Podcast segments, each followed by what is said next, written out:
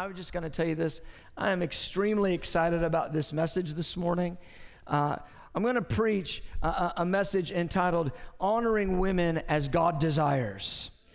And this is a word from the Lord. I don't think just for our, our spiritual family, it is, but I think it's a word from the Lord really for the, for the nation and for the earth right now because we're in an hour and a time where uh, the, the degradation of women is possibly at an all-time high though there's been many um, steps forward as it relates to women's rights in, in modernity there is still so much suppression.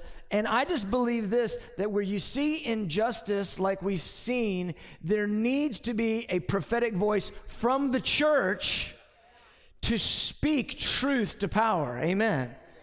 And the gospel of the kingdom of God, it preaches not just a male message, but it preaches a message to mankind, male and female. And the redemption is complete in both genders. Amen. All right, so before I get preaching, let me just pray one more time and just connect with the Lord and, and ask the Lord to release the spirit of revelation. Lord, we love you so much. We're so grateful for a day like today where we can honor women, we can honor mothers. And so, Lord, I'm asking right now that you'd help me to connect to your heart about this so, such an important issue, this so very important issue. And so, Lord, I'm asking that the Holy Spirit would breathe on the Word of God. It would illuminate, He would illuminate truth to us, and the Word of God would come alive. I pray that our hearts and our minds would be challenged and that we would grow in the knowledge of Jesus and in your desires for, for the church to, to rightly honor women as you've desired, Father. So, Lord, I pray, stand with me here, hold my hand, and let me declare as an oracle, release the spirit of revelation this morning. In Jesus' name, everybody said, Amen. Amen and amen. All right. Well, I'm going to go through a number of scriptures today, and I want to start right there in Genesis 1. And I want to start with a concept called the Imago Dei. If you know what that term means, just raise your hand. Imago Dei. So it's a theological term. That's about eight people. Okay. We'll bring the other 500 in. Uh, the Imago Dei is simply a theological term, it means image of God the image of God. And, Genesis 1, verse 27, it describes what God did in creation. And, and, you know, you can think you understand the Genesis story, but I'm quite convinced that most of the way that we picture the Genesis story is not how it happened. I think it was far grander, far more amazing than anything we've ever dreamed. But here in Genesis 1, verse 27, the, the, the Bible gives us clear indication about what God was doing in the creation of humanity. He was taking of himself and creating a human race that, that actually was a depiction, not of his maybe his physicality, but of his very nature, his image and likeness. And so in Genesis 1, God says this So God created man in his own image. Everybody say, in his own image. In his own image, in the image of God, he created him, male and female, he created them. What an interesting thought. So often, we can have this imagination that God the Father made a man and the bonus round was when he took the rib out of the side of man, and the, the man was put to sleep, and he woke up and he went, Whoa, man, woman. Y'all, y'all following that? That's not exactly how it happened.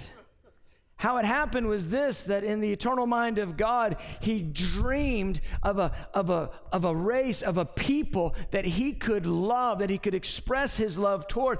And he, he, he, he wanted to imprint upon that race the, the DNA of himself, if I can say it that way, the very nature of God. And what he did in that creation of humanity is he decided there would be two genders because in both genders we find detail from the heart of God expressed in man. Men and women are created in the image and likeness of God. And it's not two eyes, nose, and a mouth. It's the details of his character and of his nature that he actually needed both genders to express himself within. And so when we look into the, the human story and when we look into human creation, what we find is that it's in this, this vessel of both genders that the, the nature and the aspects of God's heart are reflected. And, and so in femininity, in femininity, there are details of the traits of God that are expressed. This all comes out of the nature of God, out of the heart of God. And so there are great strengths that we see in women that speak to us directly of who God is. And I don't know what, what your sort of path or what your hobby is in life, but I've made it my great desire to just peer into God. God is the biggest problem with humanity because we don't understand Him. We don't know Him. We're fond of making gods in our own image instead of coming to know the God who created us. And, and the longer you stare into Him, the more your own identity makes sense. And so, what we find in creation is God uses us to even speak of Himself. It's called the Imago Dei the image of God. That's why there's so many cultures. There wasn't just one culture in which God could express himself. He needed a myriad of cultures and a tapestry all across the spectrum, all over the earth to express his very nature and image and likeness. Well, he had to do the same thing with male and female. In both genders, he expresses his image.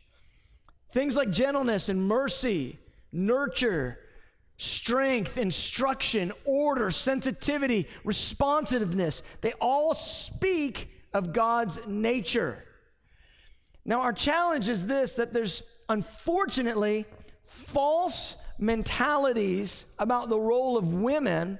And, and, so, what's happened, even in the church, especially in the church in some quarters, is that women have been suppressed and they've been devalued and dishonored, and it's caused a lot of harm and pain.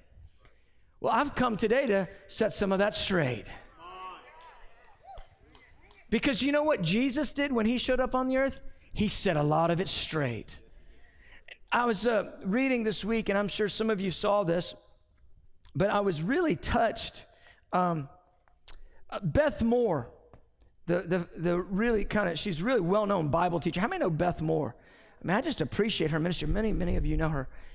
She wrote a, a, a letter this week an open letter just addressed to my brothers in the Lord. And she began to detail and to identify the challenges that she has faced as a woman minister of the gospel in a very, I mean, just merciful and diplomatic way. She called out the misogyny in the church. I was like, you go ahead, Beth Moore. I mean, she just put it plainly, kicked some butt with this letter. But I was, as I was reading it, I was just, I was really uh, pierced and convicted personally because she began to just explain anecdotally some experiences that she's had as a as a woman minister and the difficulties she's she's gone through. And and she wasn't she wasn't doing it in a shame-based way. She was doing it in a way just to say this is has been my reality and, and I'm asking you brothers in the Lord to to recognize this. She goes I'm not saying it for my own benefit. She goes I've kind of lived most of my life. She goes I'm saying it for the benefit of the women that are going to come behind me but she told a couple stories. You know, she, she told one, she said, well, she, she gave a list of things. She goes, there's been many times where, you know, as a, as a woman minister, if I was ministering alongside of a man, I would make sure I'd wear flat shoes so as not to be taller than him. Or I would, I would make sure, you know, to, to always allow the men to speak first. And, and all these little social cues to just never want to come across as this strong, domineering woman. And, uh, and, and it just it was interesting because she said you know there have been many times where she would be like with a group of men and they would all be speaking at the same conference but they might be in a uh, in an elevator or in a green room in the back and she would sit there with the men while they all talked and they didn't even reference her. Or she'd be in an elevator. Do you know how hard it is to be in an elevator and not speak? With people that she was preaching at a conference with and they wouldn't even say hello and this is the kind of thing that has actually been pervasive in the body of Christ that somehow women, preachers, teachers, le- women with leadership gifts have been looked down upon. And it, it's largely due to misunderstandings in the scripture. And Jeff and I were talking before the service.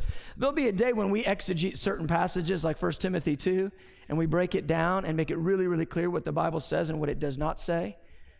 And, and talk about this, Im- this issue of women preachers, teachers, and, and leaders. But she told this one story, man. It just, it just, oh man, it convicted me and it, it hurt me. And I just, there was empathy pouring out of me as I was reading it. And she said there was this one conference she was getting ready to go to speak at, and, and she was excited because the, the man that she was going to be speaking with at the conference was like her hero and she had like read all of his books and he had made a massive impact in her own life. And she was just you know just so excited to be able to like just hang out with him a little bit and just talk theology. She just couldn't wait. And upon being introduced to this bible teacher she didn't say who, who he was. They greeted one another and the first thing that came out of his mouth was oh wow you're better looking than so and so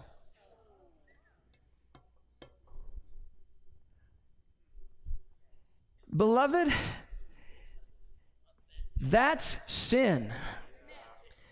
That is a sin issue. That's not just a Bible issue. She said she she had, you know, put it off in the category where there's verses maybe we see differently and it's just a Bible issue. No, that's a sin issue. When all of a sudden a woman with a teaching leadership gift that's blessed many people with the gospel and her ministry, the first thing that comes out of a man's mouth is, "Wow, you're hot?" Are you kidding me?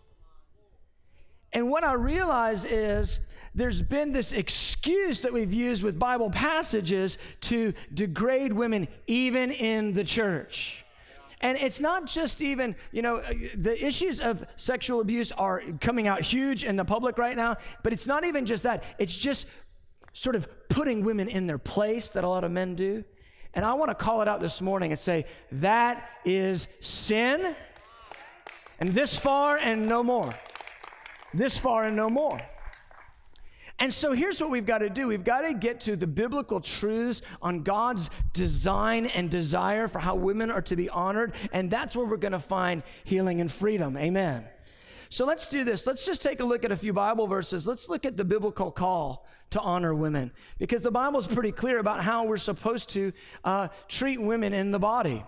So Ephesians 5, and the verses will all come up on the screen in the name of Jesus. Boom. Yeah, good. Ephesians 5. We'll go right to the passage where so many times, you know, it's it, the focus of the Ephesians 5 passage on husbands and wives is wives submit, wives submit, wives submit. But man, verse 25 is harder than wives submit. Let's just be honest.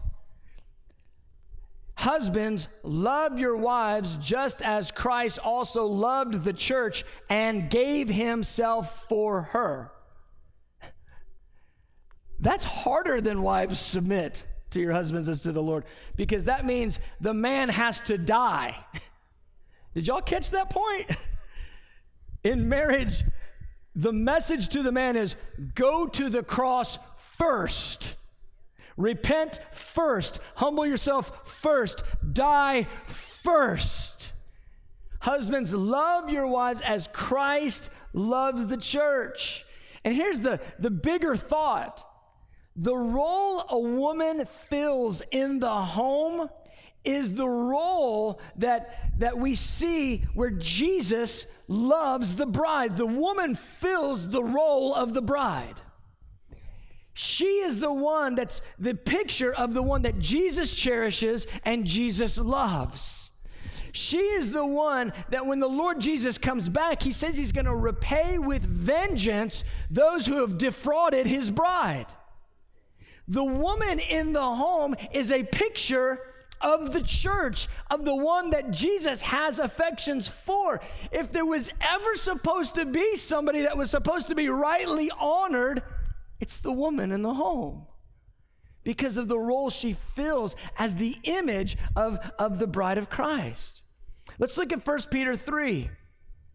Husbands, likewise, dwell with them, with your wives, with understanding, giving honor to the wife as to the weaker vessel, and as being heirs together of the grace of life, that your prayers may not be hindered.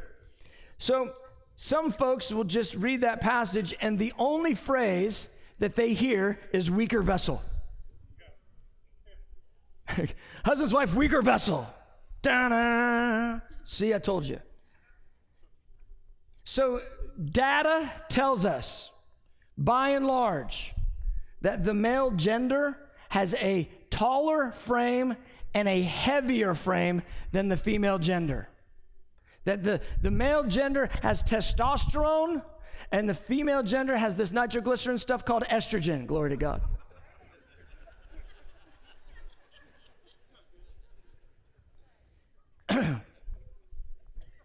Let the reader understand. Testosterone causes muscle to grow more, in a more amplified way than estrogen. What Peter is rec- recognizing here is the physical frame. When he says weaker vessel, he's just talking about the stature, the physical frame. He's not talking about the dignity, the honor, the internal strength, the emotional power. He's not talking about the, the sense of calling in God, the legitimacy of the anointing. He's not talking about anything else but physical stature. How do I know that? Because the very next phrase, he says, giving honor to the wife as the weaker vessel, as being heirs together of the grace of life. Heirs together, co partners in the, the salvific experience of experiencing the blood of Jesus that cleanses you, that, that delivers you, that changes you. She's a co heir with you, man.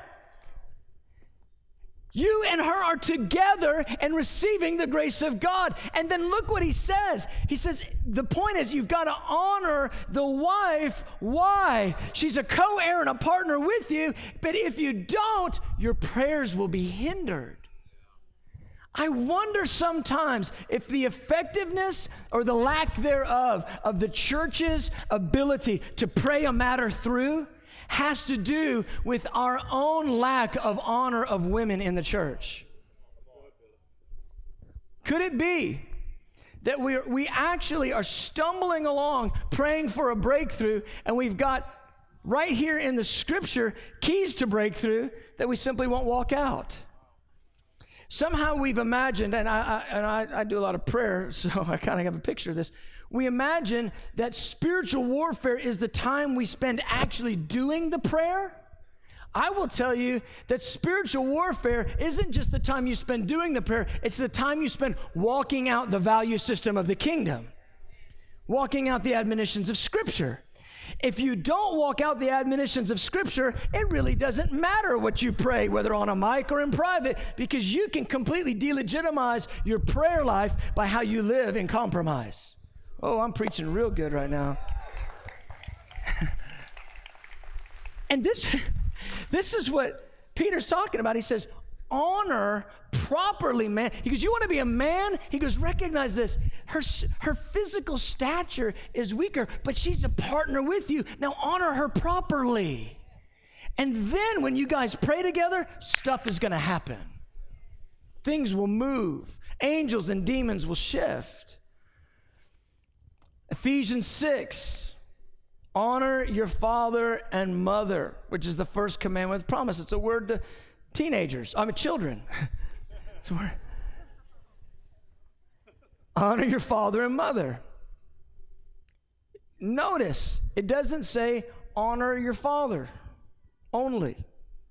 In other words, the honor in the home given by the children is supposed to be given to the man and the woman equivalently. Proverbs 1 8. Hear, my son, your father's instruction, and do not forsake your mother's teaching. Notice the father and the mother are supposed to teach and train in the home. And the child is supposed to honor the instruction of the mother and the father equivalently, equally. I was reading uh, my notes to my daughter this morning. I was sitting there just kind of looking over them and drinking a coffee, and, and I, she's sitting there and she just likes to sit with me. She'll just be there. And uh, she's kind of just restless. I said, You okay? She goes, I'm bored. I go, You want me to read you my notes? She goes, Sure. So I start reading them to her. She's stopping me about every fifth word. What's that word mean? What's equally mean? It was a little tough when she said, because uh, later I, there's a verse that says adultery. She goes, What's adultery mean? I go, That's, that's a bad one, baby. It just means bad. And then she just piped up, she goes, Are you writing a book? I go, No, baby, I'm preaching this morning. I, this is what I'm preaching on. And we got to the end of it. I go, So what'd you think? She goes, I don't know most of what you said. I said, Okay, okay, but what do you think the main thing was that I said? She said, That we're supposed to treat women good. I said, That's it. You got it. It's easy enough a seven year old can get it, beloved. We can get it too. Romans 16, verse 1, Paul speaking. He says this He says, I commend to you our sister Phoebe, a deacon of the church in Cenchrea. I ask you to receive her in the Lord in a way worthy of his people and to give her any help she may need from you, for she has been the benefactor of many people, including me. What an interesting thought. This woman, Phoebe, she was a deacon. Other places, that word uh, diakonos, it's translated a leader. Here's Paul pointing out Phoebe, saying she's a leader, and, and, he uses this term benefactor. And I mean, I looked that word up, and, and that word literally translated means a woman set over others, a guardian, a protectress. Try using that in some sentence this week. That Phoebe, she's a real protectress. Try to get that one out.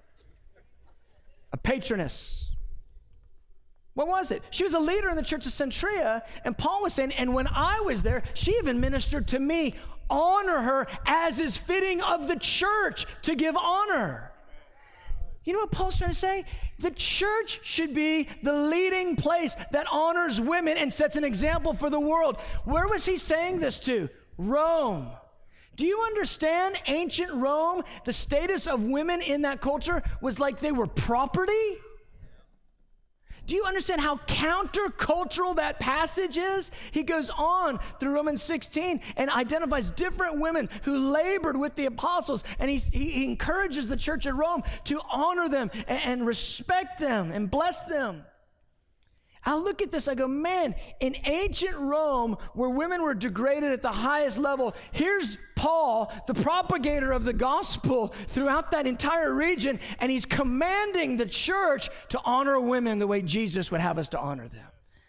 How much more is that a message for today? How much more should the church right now in an hour where, you know, the objectification of women is at an all time high worldwide, how much more should the church honor women in purity and in holiness, calling out their gifts and affirming who they are in Jesus? Come on, can I get an amen? This is who we should be, and beloved, it's who we will be in the spiritual family. We will honor women, call out the gifts of God in them, affirm them, and allow them to operate in the grace that God has for them with encouragement. We're going to call forth that what God has put in the body and say, Yes, Lord, have your way through all the church. It's who we're supposed to be. So then I thought about it. Let's just think about Jesus' example for a minute. And I'll just tell you, if you guys listen really closely, I can get you to the buffet before the Baptists, all right? So just pay attention. I mean, we'll high five them when we get there. We love them, but we Something about being first in line. Mother's Day buffet, you know what I'm saying? Okay. So Jesus treated women radically different than was the prevailing culture. He was so countercultural in his message. Paul was so countercultural. And, and, and, the thing about Paul is, I think Paul has been completely misunderstood when we look through Paul. And we'll do that at another time. But let's look at Jesus. Jesus respected women, he gave great honor and great dignity to women from all walks of life. And so I, have listed uh, several uh, interactions that Jesus had with women. And I just want to say, you know, just a word or two uh, uh, uh, about a few of them. But, you know, consider that Jesus is coming from, eh, eh, you know, from a Jewish rabbinic, you know, uh, setup where men were forbade by law to, to uh, from talking to women in public, greeting a woman, or teaching a woman the Torah. Now, that wasn't God's laws, that was rabbis' laws superimposed on, on, the, uh, on the, the law of God. Consider John 4 when Jesus met the woman at the well. And here she is. Not only is it a woman, it's a Samaritan woman. And Jews have no dealings with Samaritans. And Jesus has this interaction with her where he says, Would you, would you draw for me some, some water? You know. And and the whole when you when you read through that whole story, there's this sense of like, what is going on here right now? The woman is completely in shock that Jesus is even talking to her. The disciples show up. He's in shock. They're in shock that Jesus is talking to her. They're, everybody's going like, "What's wrong with Jesus today?" And Jesus is saying, "It's not what's wrong with me. It's what's wrong with this sin-sick world." That the cultural division is false and the gender division is false. And then he commissions the woman to go back to her town and tell them about Messiah. Somebody should have told Jesus that women aren't allowed to preach. Yeah, I'm all over those toes today. I'm feeling it. Next, the woman caught in adultery. John chapter 8. Here's, here's this woman.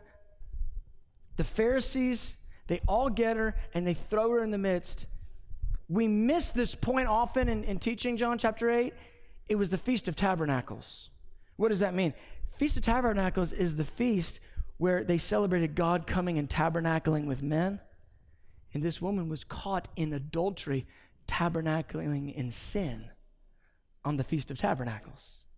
If there was ever a time God was just going to, you know, drop a lightning bolt on somebody, that would be the moment because she's completely in opposition to that, that special feast, that special time of worship. And instead, they throw her in the midst, they gather around, they get the, the stoning stones ready to kill this woman. And what does Jesus do? He gets down in the dirt. I mean, have you ever have you ever thought about the Son of God, God in the flesh, down in the dirt with a woman caught in adultery? He's not dignifying the sin. He's just honoring the image of God. This is a human being. This is a real person. He says, whoever's got the, whoever's completely sinless, you, whoever's without sin, cast the first stone. And they all walk away and he looks and he says, I don't condemn you either. Go and sin no more. It's not just a greasy grace message. He goes, Go and sin no more. But I just think about Jesus in the dirt with that woman caught in adultery, and I just think, man, how would I have handled that moment? How would, how would the church of today handle that moment? How would, how would Christian Twitter have handled that moment? How, how would Christian Facebook have handled that moment? And I'll just tell you guys, we need Jesus. We, we don't need our opinions right now, the prevailing mentalities right now. We don't need our attitude right now. We need Jesus because he comes into the middle of something that is completely controversial and he brings peace to it. by expressing the heart of the Father and bringing righteousness and justice to the moment. That's where we're supposed to live as the church. Think about Mary of Bethany pouring her oil over Jesus and sitting at his feet and, and Jesus saying, Hey, hey, hey, leave her alone. What she's doing is a beautiful thing. And it's going to be remembered, it's going to be memorialized when the gospel is preached. I, th- I thought about that. You know, think about all the cool things the, the, the disciples did. I mean, they had some cool healings. They, when, when he sent them out, man, they said, We saw Satan fall like lightning from the sky, right? He could have turned them and said, Man, the power that you guys have released is going to be memorialized. And when the gospel is preached, everybody's going to talk about the lightning anointing that was on you. No, he didn't say that. Here's Mary pouring out her dowry over Jesus. And he says, That is actually what's going to get threaded in to the gospel message. The point is, the gospel, Jesus' death on the cross, his shed blood, is to cause humanity to pour themselves out on Jesus. It's not a system of belief. It's not a bunch of religious rules. It's, it's supposed to come and just rock your world so much that you don't want to live for anything else but Jesus and Jesus alone. And that's what we see in her when she's pouring out her dowry. She's pouring out her future on Jesus. A woman memorialized in the very message of the gospel. And you think about Jesus and his team around him. Luke chapter 8 tells us that his main support team was rich women. Glory to God. The, the, the uh, wife of one of Herod's main guys, his, one of his stewards, Joanna, she was there and she was sowing into his ministry and, and paying for the work of the 12 to go forth. She was a, a, a key part of the leadership team in that sense. And then when Jesus was raised from the dead, again, somebody should have told him about the prohibition on gospel preaching for women because he turned to the women and said, Go and tell the boys. You know, sometimes you got to have a woman tell the boys. I remember one time, I'll tell you this, this something happened to me. It was a prophetic thing that happened to me. I was, um, I was in bed with sleep, and my wife out of a dead sleep. She never talks in her sleep. I mean, just w- maybe if she's dozing off once or twice, you know, she says, you know, the cow and the dog jumped over the moon. But, but by and large, she doesn't just come out of dead sleep. And, uh, and we were just, you know, sawing logs there. And she, out of a dead sleep, began to prophesy and declare the word of the Lord to me. Be brave. I mean, it was scary. My wife is tender. She is the, the picture of a meek and quiet spirit. Be brave. so I woke up to. And I literally go, babe? Babe? like, are you there? And she's like, oh, well, uh, I'm like, that was wild. Like, I didn't wake her up and go, you just freaked me out. I was just like, oh my gosh. And it was the word of the Lord. And the Lord began to speak to me. He goes, So often you've imagined she's only spoken to you with her own opinion, and it's been my voice speaking through her, and you needed to hear what I had to say. He corrected me.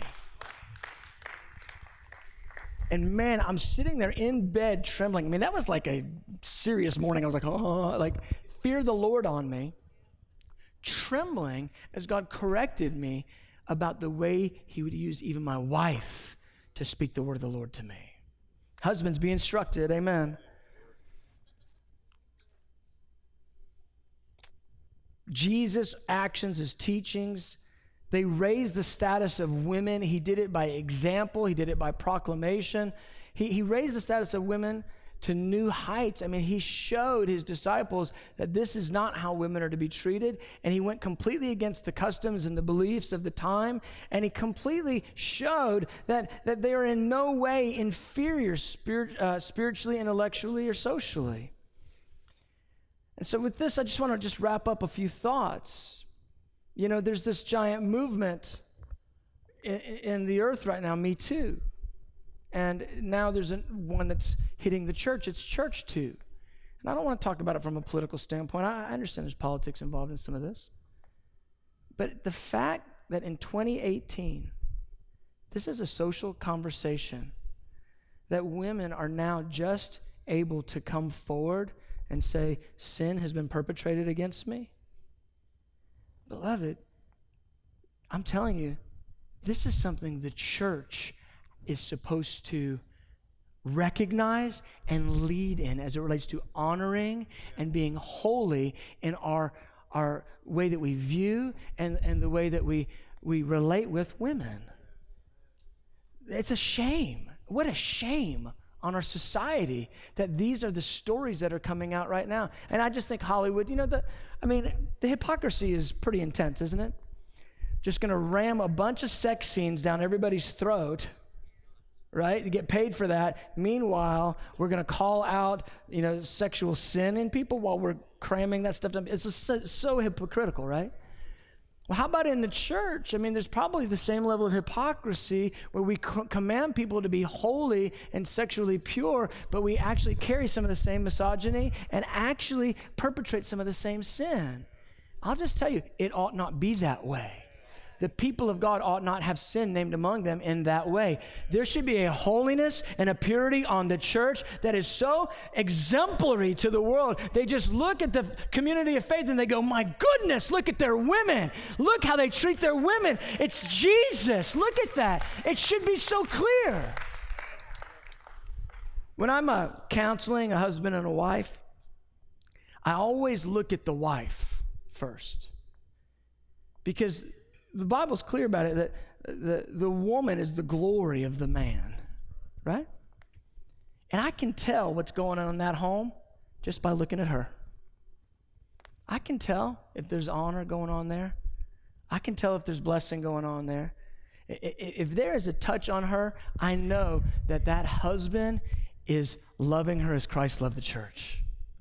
But if there is an oppressive thing on her, if there is a, a, you know, this suppressive thing on her, I can tell this man doesn't know the love of Jesus and he doesn't know how to love his wife in the same way. Hallelujah. In the community of faith, it ought to be that our women are shining, beloved. They should be such an example of the bride who will be bright and shining with righteousness. This is how it should be. So, Last thoughts. Listen quick and we'll hit the buffet. Because of the New Testament admonitions to honor women, Roman society historically went under a massive change because of the Bible teaching about how women are supposed to be honored. You can just look it up in history books. I don't have to walk through it with you, but they, the shift in Roman society and ultimately the overthrow of, of the Roman Empire is largely due to the fact of the propagation of Christianity. And one of the key pillars was the, the elevating of women in society, giving them honor because they had suppressed for so long. That's the power of the gospel to break that spirit that has choked women out and suppressed women for so long. Paul, when he explains that there's neither Jew nor Greek, slave nor free, male nor female, he put women on an equal spiritual plane with men never before realized in the earth. And that's what we have to recognize. Now, just so you don't misunderstand me, I believe headship is male but that does not mean that women can't operate in every area of leadership and all the graces of God and proclaim, proclaim the gospel. Headship is ultimately male. We see that in the family, we see that in the church. But women have grace on them to teach, preach, and lead in all sorts of uh, fashions and functions. Amen. So there's difference in creation roles, but value and gifting is equal. Value and gifting is equal.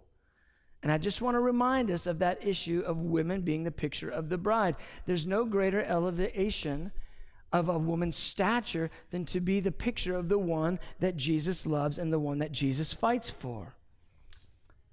And so, just in the last thought, I just want to say this to us the church and our church, we should be a leading voice, a leading example of what it means to honor women properly. There should be no glass ceiling. There should be no glass ceiling. There should be no gender bias. Oh, well, you know, she's just, you know, just a woman, you know. There should be such a value and an honor that we have in this house for women that we see women begin to explode in their gifts and graces. And with that in mind, I just want to say this. If, if you're a, a, woman in here and you've experienced that glass ceiling, you've experienced that suppression, you've experienced that thing where you feel like you've been held down, I would just say this this far and no more. This far and no more. Not over our leadership team, not over our pastoral team, not over our dead bodies. In Jesus' name. In Jesus' name. We're grateful for you. We appreciate you. We, we um, identify and affirm the gift of God in you, women, the grace of God in you, women, to teach, to preach, to lead in all sorts of areas. We believe this that there is so much um, efficiency that the body of Christ has lost by not seeing women in their rightful role in their rightful place in the body. When we've left it all just to a certain group, a certain gender to do all the work, that has completely hamstrung the church. And what about our prayers? What about the power of God being made manifest through the intercession of the church when the church rightly honors women? I'll tell you, there's a day coming when we're going to step into the beauty that the Lord has in terms of how our gender roles are supposed to work together and the gifts and the graces of God flowing through the body in every quadrant. And then the, the anointing that's going to hit the prayer meetings is going to explode. Our prayers will no longer be hindered because we've em- embraced a worldly mentality of gender roles. Hallelujah. Hallelujah and amen and amen. All right, let's do this. Let's stand to our feet for a moment. Y'all are too easy to preach to. It just goes so fast up here.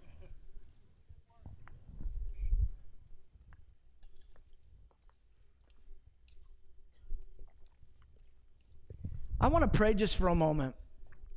And, and, honestly, women, I want to encourage you and I want to just affirm you and bless you. But in this ministry time, I want to pray for our men. We've prayed for our women this morning, but I want to pray for our men that we would rightly honor women. Amen?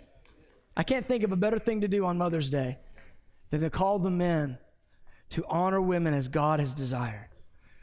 So let's just take a moment. And I, am I'm, I'm right here with us. I'm not up here pointing a long finger at anybody in judgment. I'm saying, Lord, I want this in my own heart in my own life and, and walk this out in an even greater measure than I, than I feel like I already do in my home, in the ministry place, in the, in the society. So I, I'm right here as well as we pray. So, Lord, here we are. And, and, and, this morning, we do. We, we just think it's awesome that there's a day that honors moms. We're so grateful for the gift that moms have been to our lives. And we're so grateful for the gift of women that mothering spirit that's part of the Imago Dei. We're so thankful. And Lord, right now, I just ask that you would continue to cause light to shine on our hearts, especially the men in the room. God, where we haven't honored women, where we've dishonored women, where we've, where we've given in to things like objectification of women or suppressing women or, or been part of that, that gender bias spirit. Lord, we just want to renounce that right now. We just want to say we don't want any part of that at all anymore. We recognize there's something in you, in creation, by which men are supposed to honor and affirm and bless and lift women. And we just say today, we want to do a job that's worthy of Jesus in that area. So, man, if you if you just right now, just before the Lord, just for a moment, if you just say, you know what, I recognize I need to grow in this area of honoring women. I need to understand more clearly what the scripture says. And I need to walk it out with my life. Or maybe you just even recognize I've just got paradigms that are off. I don't think I've got the same mindset that Jesus had, but I want to have it as it relates to honoring and valuing and esteeming women.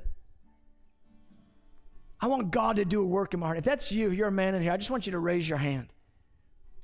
Just keep your hand up before the Lord. Just putting a target on yourself saying, That's me. So, Father, here we are.